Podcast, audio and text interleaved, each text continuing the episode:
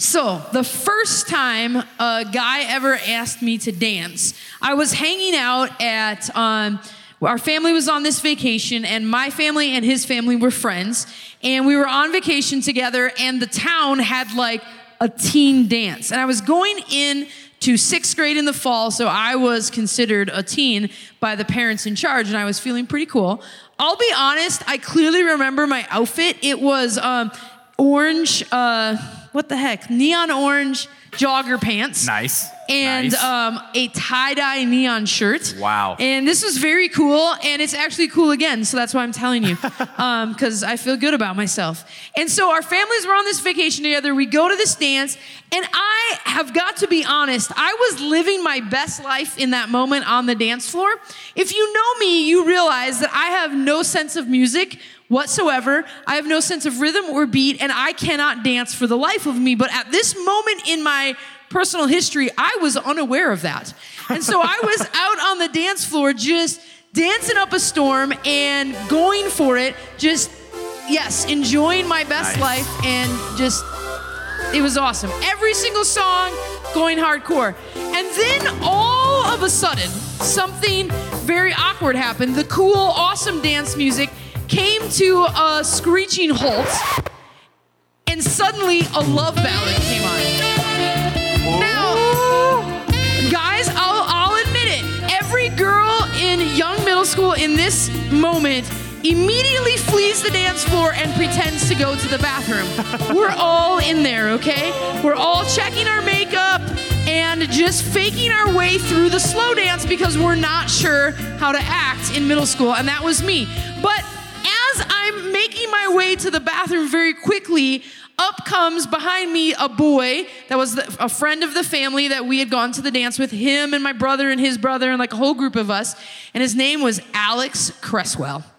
And he taps me on the shoulder as I'm trying to run to the bathroom, and he says, Would you like to dance with me? Oof. My actual answer is to spin around like this and run away.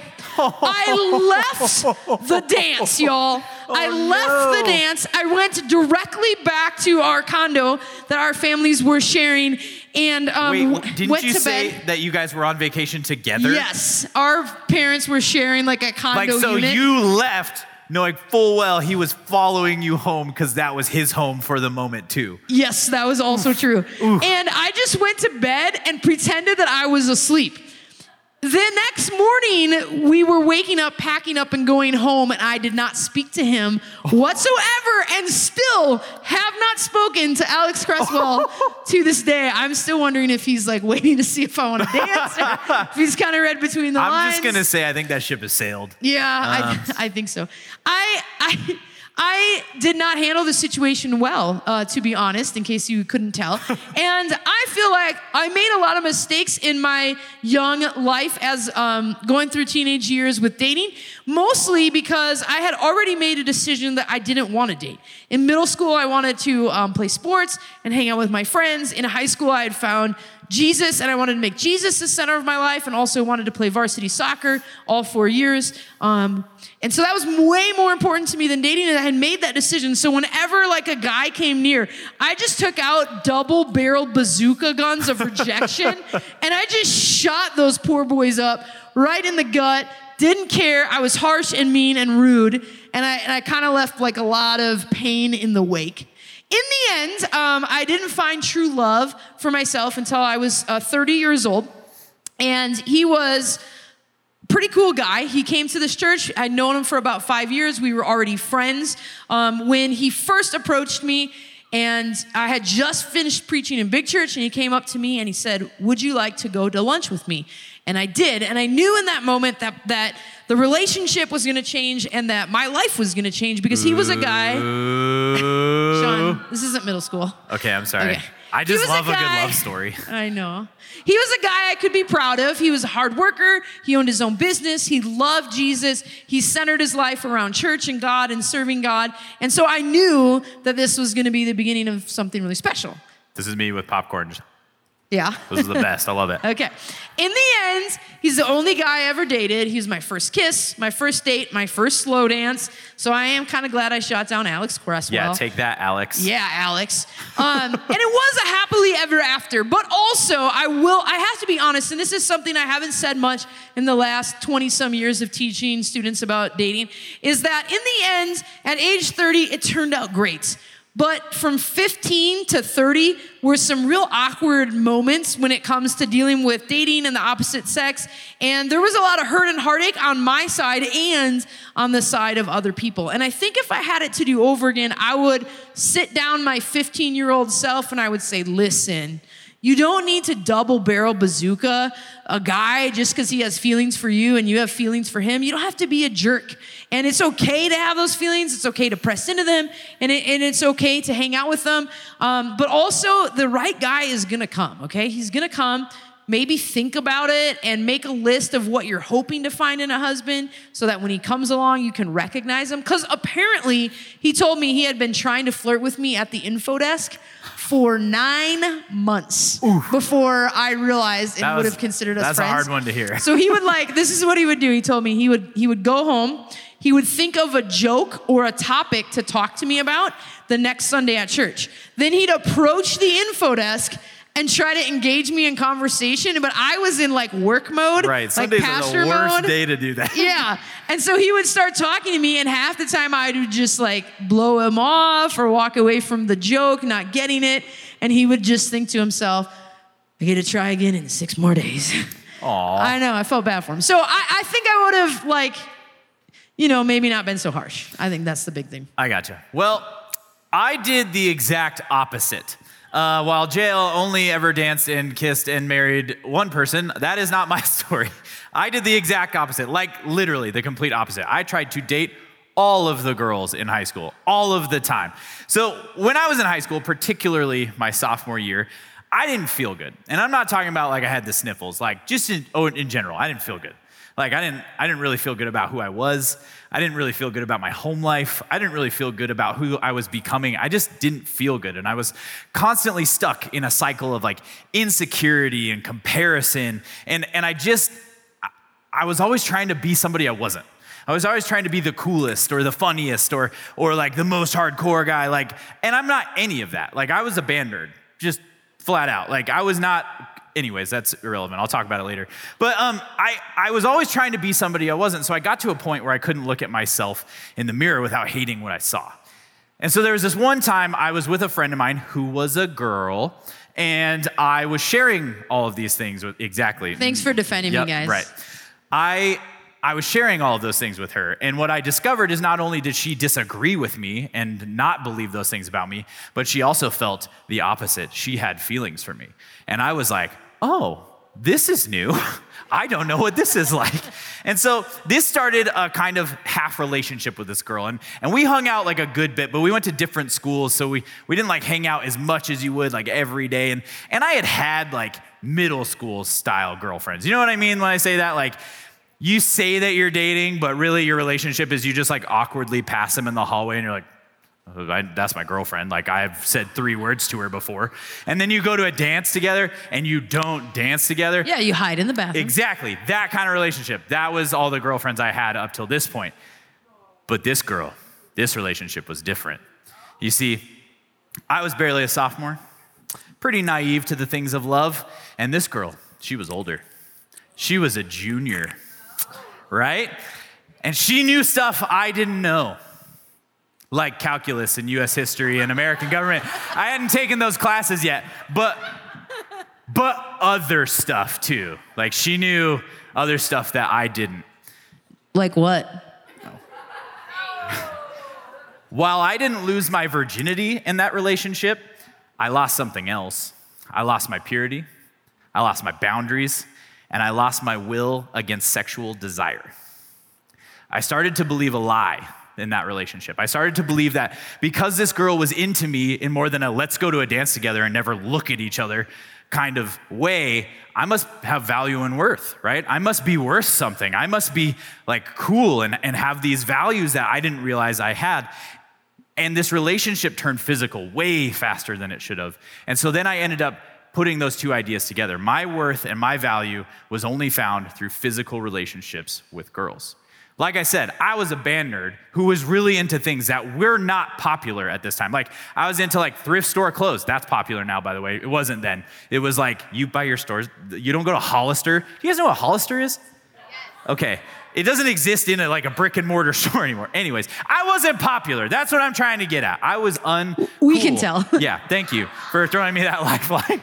I was unpopular, and then all of a sudden, I start getting attention from girls, and not just girls in band, but girls in all social circles. Like I didn't, I didn't know what to do with myself. Like whatever I was selling, they were buying, and so it turned into this where the attention I was getting was this attention that I craved deep down inside because I wasn't being filled up with the love that I felt I deserved at home, and I wasn't being filled up with the love I needed from Jesus. And this is a horrible need to try and fulfill in dating relationships. So I started to try and then date and then sleep with every girl that would give me the time of day. And in the moment, I think it was because I thought it was fun. You know, I, I, all of a sudden my confidence was building. Girls were giving me attention. I was not a cool guy. And so I, I but looking back, I think it's for a completely different reason altogether. I mean, you always hear that guys only want to get into girls' pants, right? Like that's a thing. Like girls say that. And, and that's kind of true. And it was for me, but it's not for the reason that you're thinking. Like I said, I was, I was looking for value. I was looking for worth and I was finding it in this place, this physical relationship, this sexual relationship. And, and honestly, it just caused more damage than it was worth. When I was in high school, it was cool if you were a guy and you were sexually active. Like you just were celebrated, you were like the man, it was macho, it was a thing. And and it was you were celebrated and and all I've discovered is that I was looking for my worth in the wrong places. I was looking for something that only Jesus could truly satisfy in me. And if I could talk to my 15 year old self, if I could sit myself down, I would say, stop wearing girls' jeans and black band t shirts and cut your hair for the love. But I also would say, find an answer to your pain that isn't sleeping around. Girls can't determine your worth. Insecurity is not and cannot be solved by sex.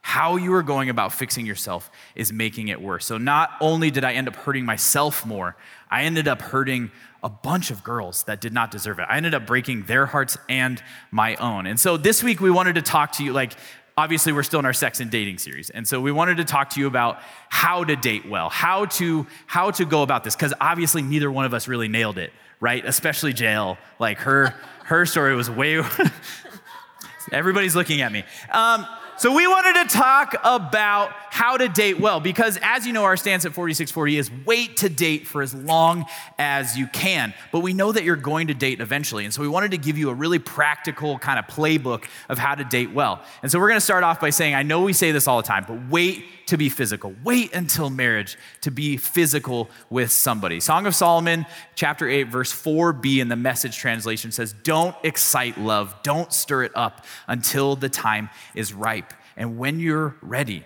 Wait until marriage to be physical in relationships because every time you enter into a physical relationship with somebody, it's like you're giving them a piece of your heart. It's called a soul tie. And so we have this lovely cake over here. And this cake is going to represent our heart. So this is your heart. And so what we're going to do is we're going to pretend there's a new marriage tradition out there. On your wedding day, before you cut this cake and share it with your spouse and have a beautiful moment where you know where you like smash it in each other's faces. We're laughing, we're having a good time, right? Not so not so fast.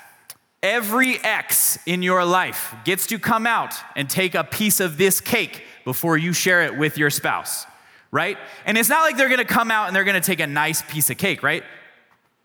They don't like you, you're an ex, right? So they're gonna come out and they're gonna take that piece of your heart. There's, there's Bethany, there's Angie, there's Transom. I don't know a lot of girls' names because I don't want to.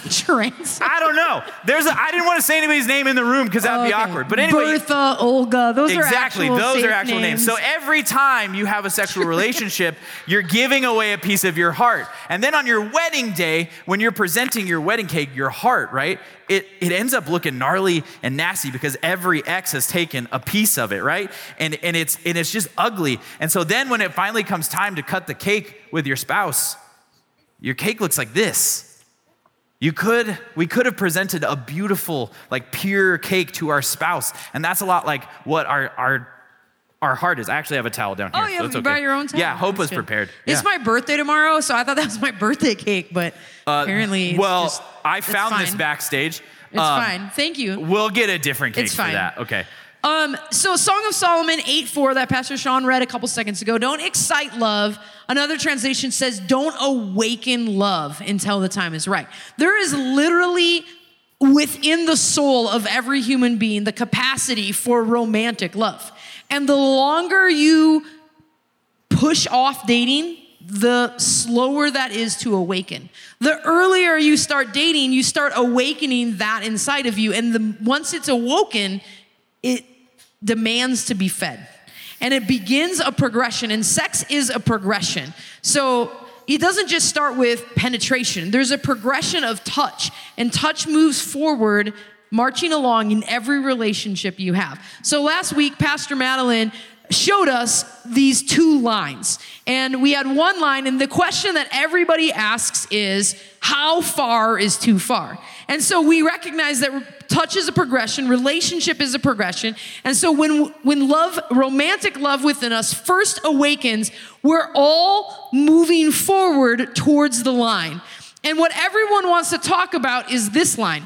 So we're moving towards forwards towards this line, and this is the line of virginity. When we cross this line, we've given up our virginity, penetration, intercourse has occurred. And most people are concerned about the idea of, I know God says don't give away your virginity before marriage, so we're concerned, how close to this line, how far can I get without, you know, crossing the line and offending God's direction about my sexuality?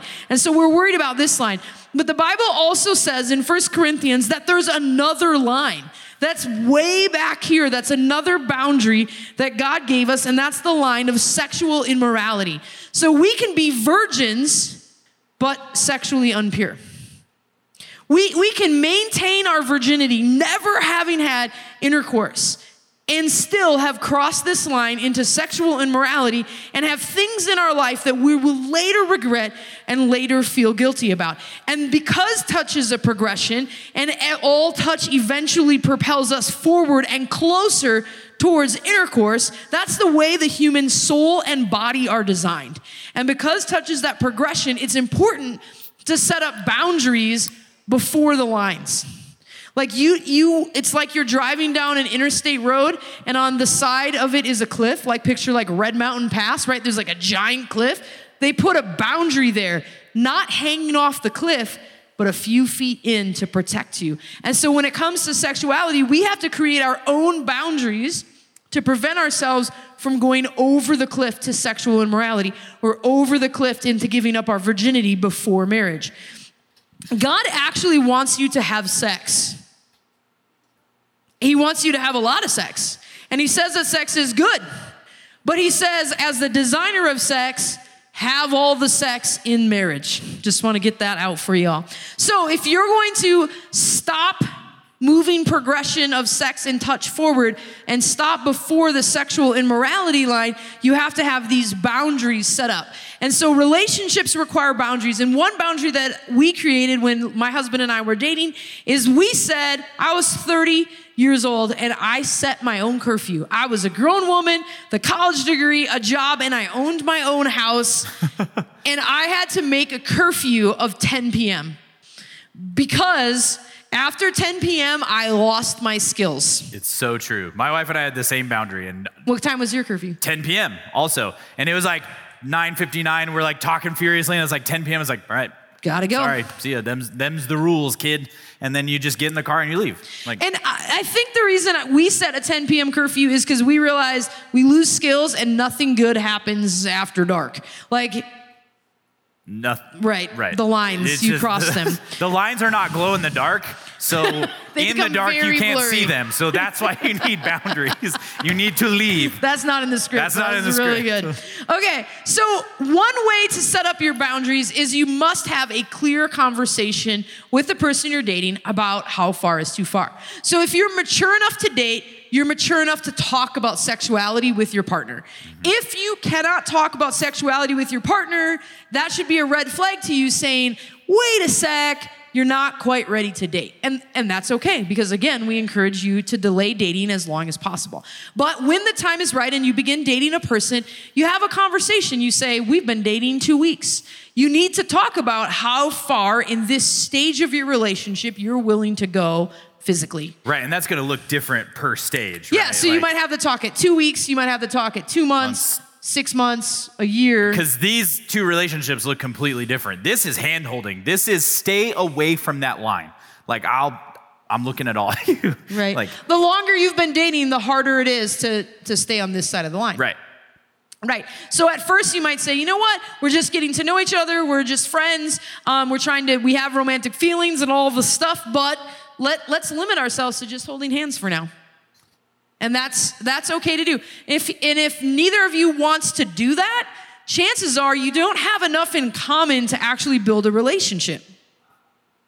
Because if you can't figure out how to talk to a person that you're just beginning to date about things that aren't making out, maybe there's not that good of a match.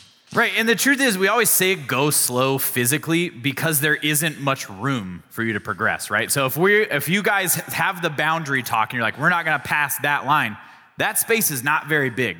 And so From if you're start of relationship. from start of relationship to that line, that's not a lot of room to go. And so that's why we say wait to date because if you're gonna start dating, let's say you're a sophomore or junior, before if you're dating that person and they're marriage material, it's gonna be two, three, four years. I mean, the earliest I would say is earliest is like post graduation, so that should be three years. But for many, we wait till college graduation or after military service. Right. And so what what happens when you get up to that line? Like where else is your relationship going to go? Because we've said, right, that touch is progressive. It has to go somewhere. So that's why we're saying take it so slow, so so so so so so slow because that's that's 3 feet. Like from you know what I mean? Like start to that line, it's not a lot of space to go.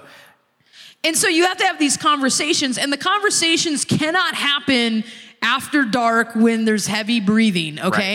it has to occur in the light of day with Jesus present, okay? Because it is way too easy to not care about your boundaries when you're all hot and heavy.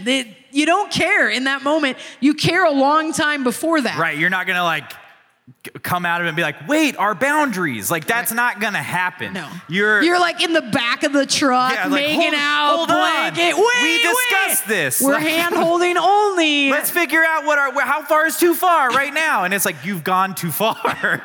we need to have this discussion the boundary the talk. So what we did, Lavelle and I, is we had been dating a couple weeks and going on to our first month, and we were like, okay, we got to start talking about this because he's really attractive, and I really want to get to know him better, and the progression is moving forward. So we went to a park in the middle of the day. So did we. Why? What? Like, yeah, we literally. My we wife went to I- Lincoln Park. We went to Candy. Oh, thank God. Okay, we weren't at the same park. yeah. it wasn't at the same. It wasn't at the same time. Okay. What are you Anyways, doing here?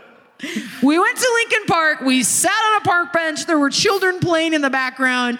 Nothing romantical was going to happen in this context. And we had the talk. We had the talk about where are we at now? If we're still dating in two months, what are we comfortable with? What are we comfortable with if it progresses towards engagement? How is this going to look? Where are all these lines? And it was awkward. It was weird because there's no like slow music playing in the background to Right. set the mood. It's just like, and what are your thoughts about horizontal kissing? You know awkward Are you comfortable if I reach up your shirt? with old people on the walking path? Yes. Or like a dude with dreadlocks playing frisbee like 15 Or a little three year old on his strider. Yeah, his little strider bike. by. Like it's it's a good place to talk about these things because there is no passion happening there. Nope. But it's still important to communicate, right? It's still important to talk about these things, talk them out. And so that's our next point. That's something else you need to be doing in your relationship is communicating. To be unclear is to be unkind, right? And so the opposite is true. To be clear is kind. And that means say what you need to say. Say the hard things. Say the truth about what you believe and what you feel, how your boundaries look for you. You need to say that. You need to set those up because if you don't, you are setting yourself up for pain and failure. If you hold back the last 2%, that hard thing you need to say, it's only gonna go bad because if you're dealing with somebody's heart and you lie to them about how you feel, you say things they just wanna hear because you want to progress that relationship, you want to be attracted to them and, and grow this thing. And it's hard to do. That's why we're saying have these conversations. If you do those things, you lie and you're not honest, you're gonna increase the pain and baggage for both of you. There are also two things that you should be thinking about saying, right? You should be thinking about when should I say these things? When shouldn't I say these things? Should I be saying those things? And these are future oriented things. The first thing is, I love you. We throw around that phrase so frivolous. I said the words I love you about Taco Bell today. I don't love Taco Bell. I love my wife. Taco Bell gives me gas, man. Yeah, me too. Taco Bell does not treat Taco Bell's like it. Never mind, I can't make a joke. Taco Bell, we throw around I love you too much. We just do. And so we need to be thinking about when do we say I love you? My wife and I, we did not say I love you until our wedding day.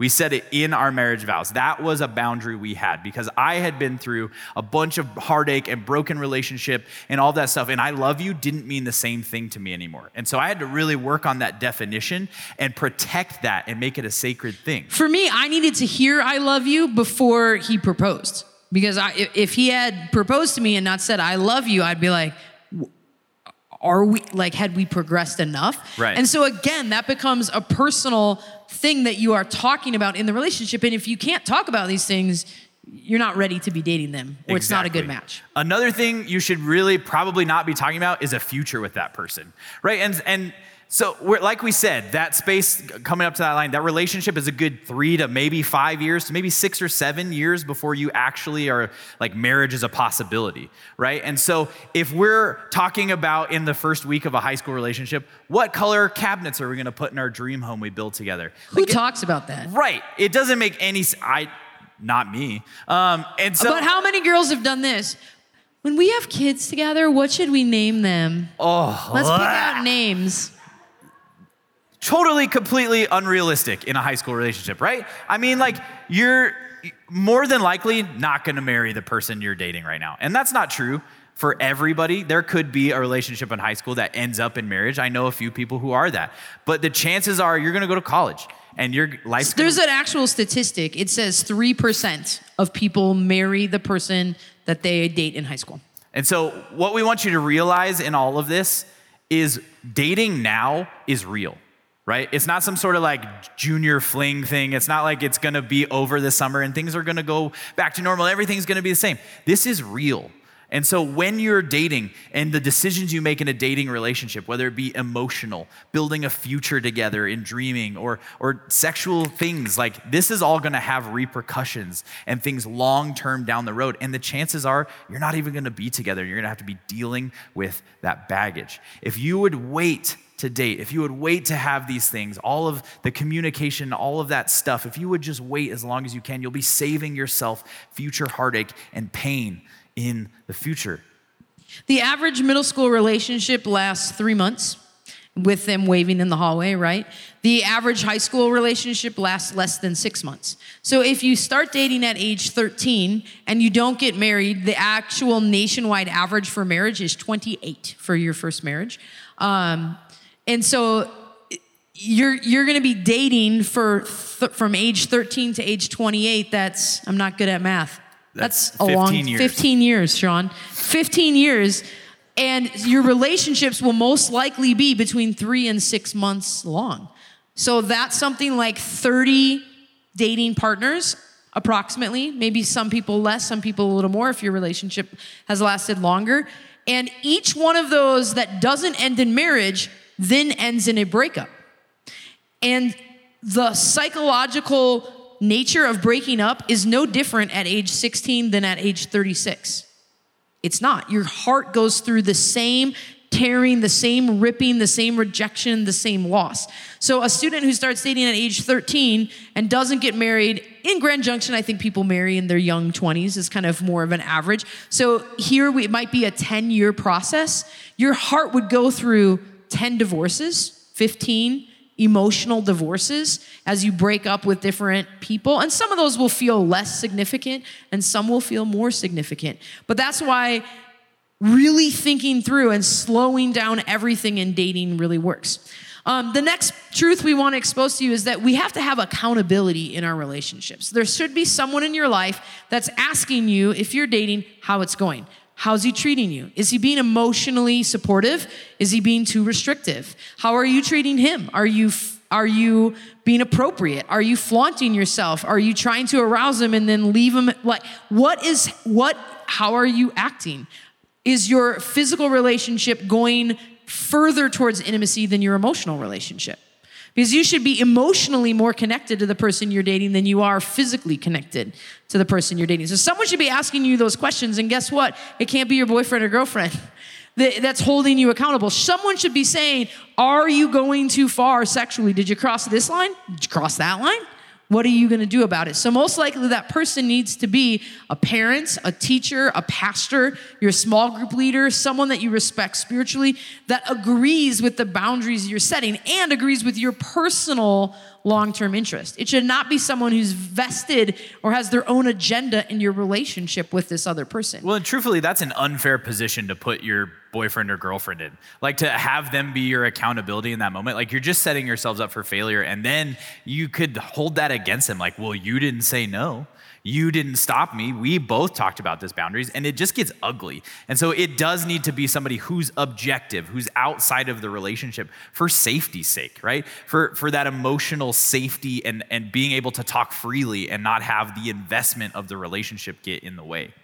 So there's a hero of our faith named King David.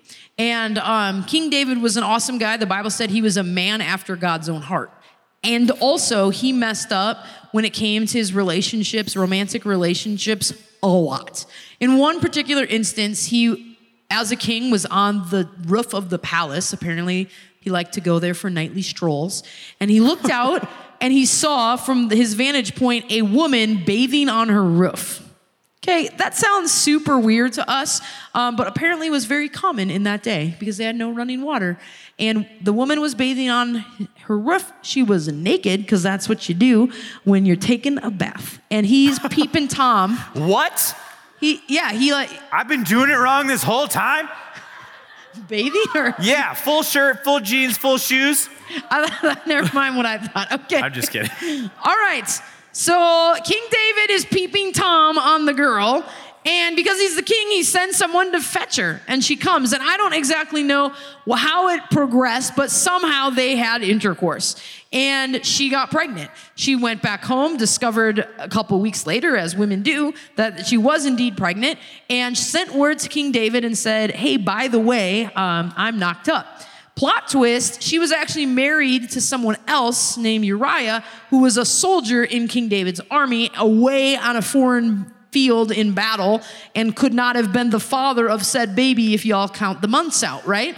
and so, in the end, long story short, King David murders this woman's husband and um, brings her to the palace and marries her.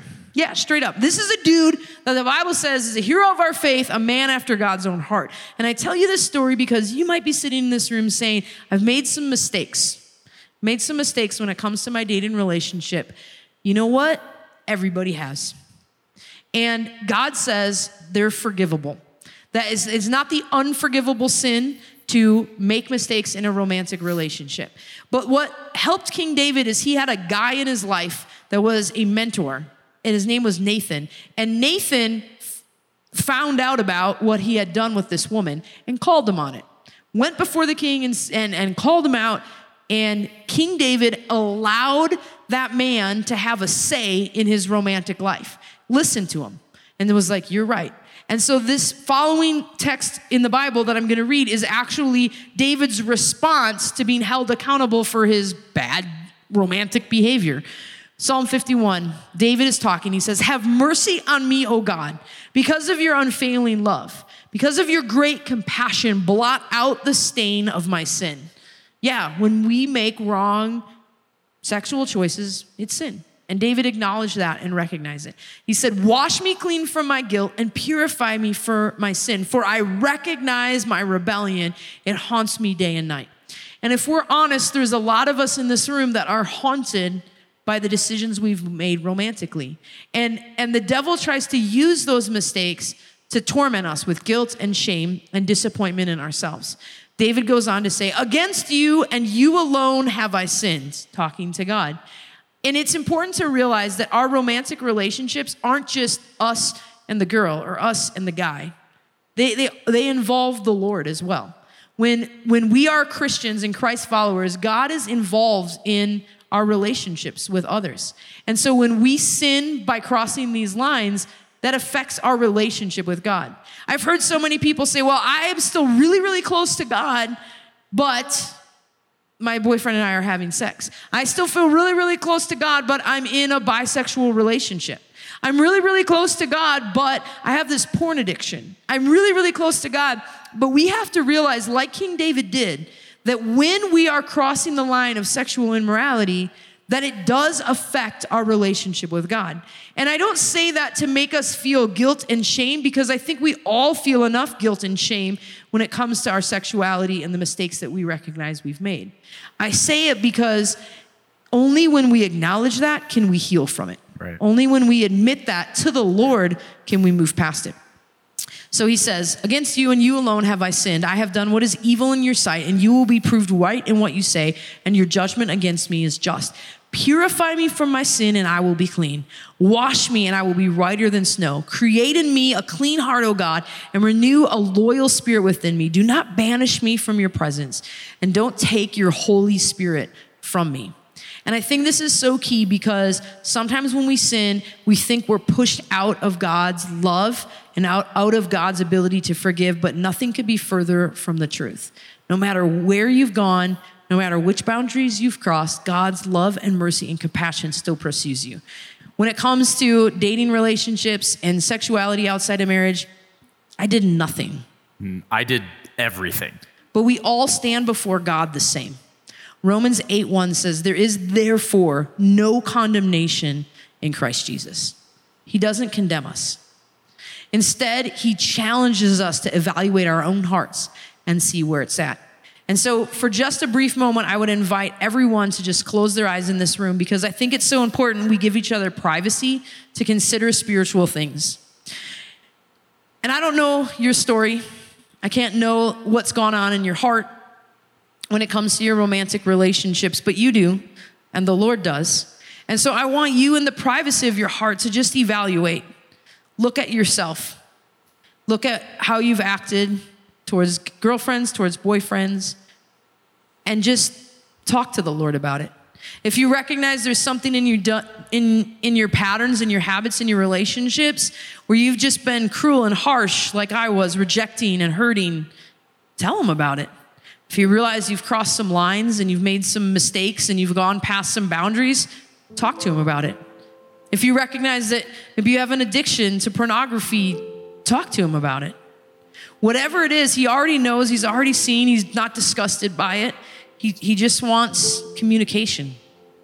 And so tell him, tell him what's gone on. God, you know, just like King David, you know the mistakes we've made, you know the times that we fell short. And we ask in Jesus' name that you would just shine a light of your truth on those spots. And forgive us. Forgive us for each time we've fallen short. And wash us clean as white as snow, like you did King David. No one in this room has committed murder over romantic mistakes. And if you could clean King David and call him a man after your heart, we know that you can clean us up and call us people that pursue your heart as well. The students, the truth is so often guilt and shame is attached to mistakes in of a sexual nature. And if you feel guilty and ashamed about it, that's not from God. The Bible says God convicts us, He points out the error until we repent, until we say we're sorry then he doesn't accuse us over and over again. We accuse ourselves. The devil might accuse us, but he doesn't. So if you're feeling guilt and shame after you've repented and apologized to God, I want to pray for that to be broken off of you tonight. God, we bind up guilt and shame. We bind up self condemning thoughts and self hatred about mistakes and addictions that we might have of a sexual nature. And we pray that you would set us free from that. We know that you invented and created man and woman, you created relationship, you created marriage, you created sexuality, you gave us context for it, and you call it all good. And God, we pray in Jesus' name that guilt and shame that's just entered into it, that it would just be removed, and that you would heal us and deliver us from it. God, we love you. And we want to learn more and more about how you want us to interact in relationships. We pray that you would reveal that to us. In Jesus' name we pray. Amen. Thanks for listening to the 4640 Student Center podcast. For more information on what's happening in 4640, you can check us out on social media and at our website, 4640gj.com. Service times are Tuesday and Wednesday nights. Hope to see you there.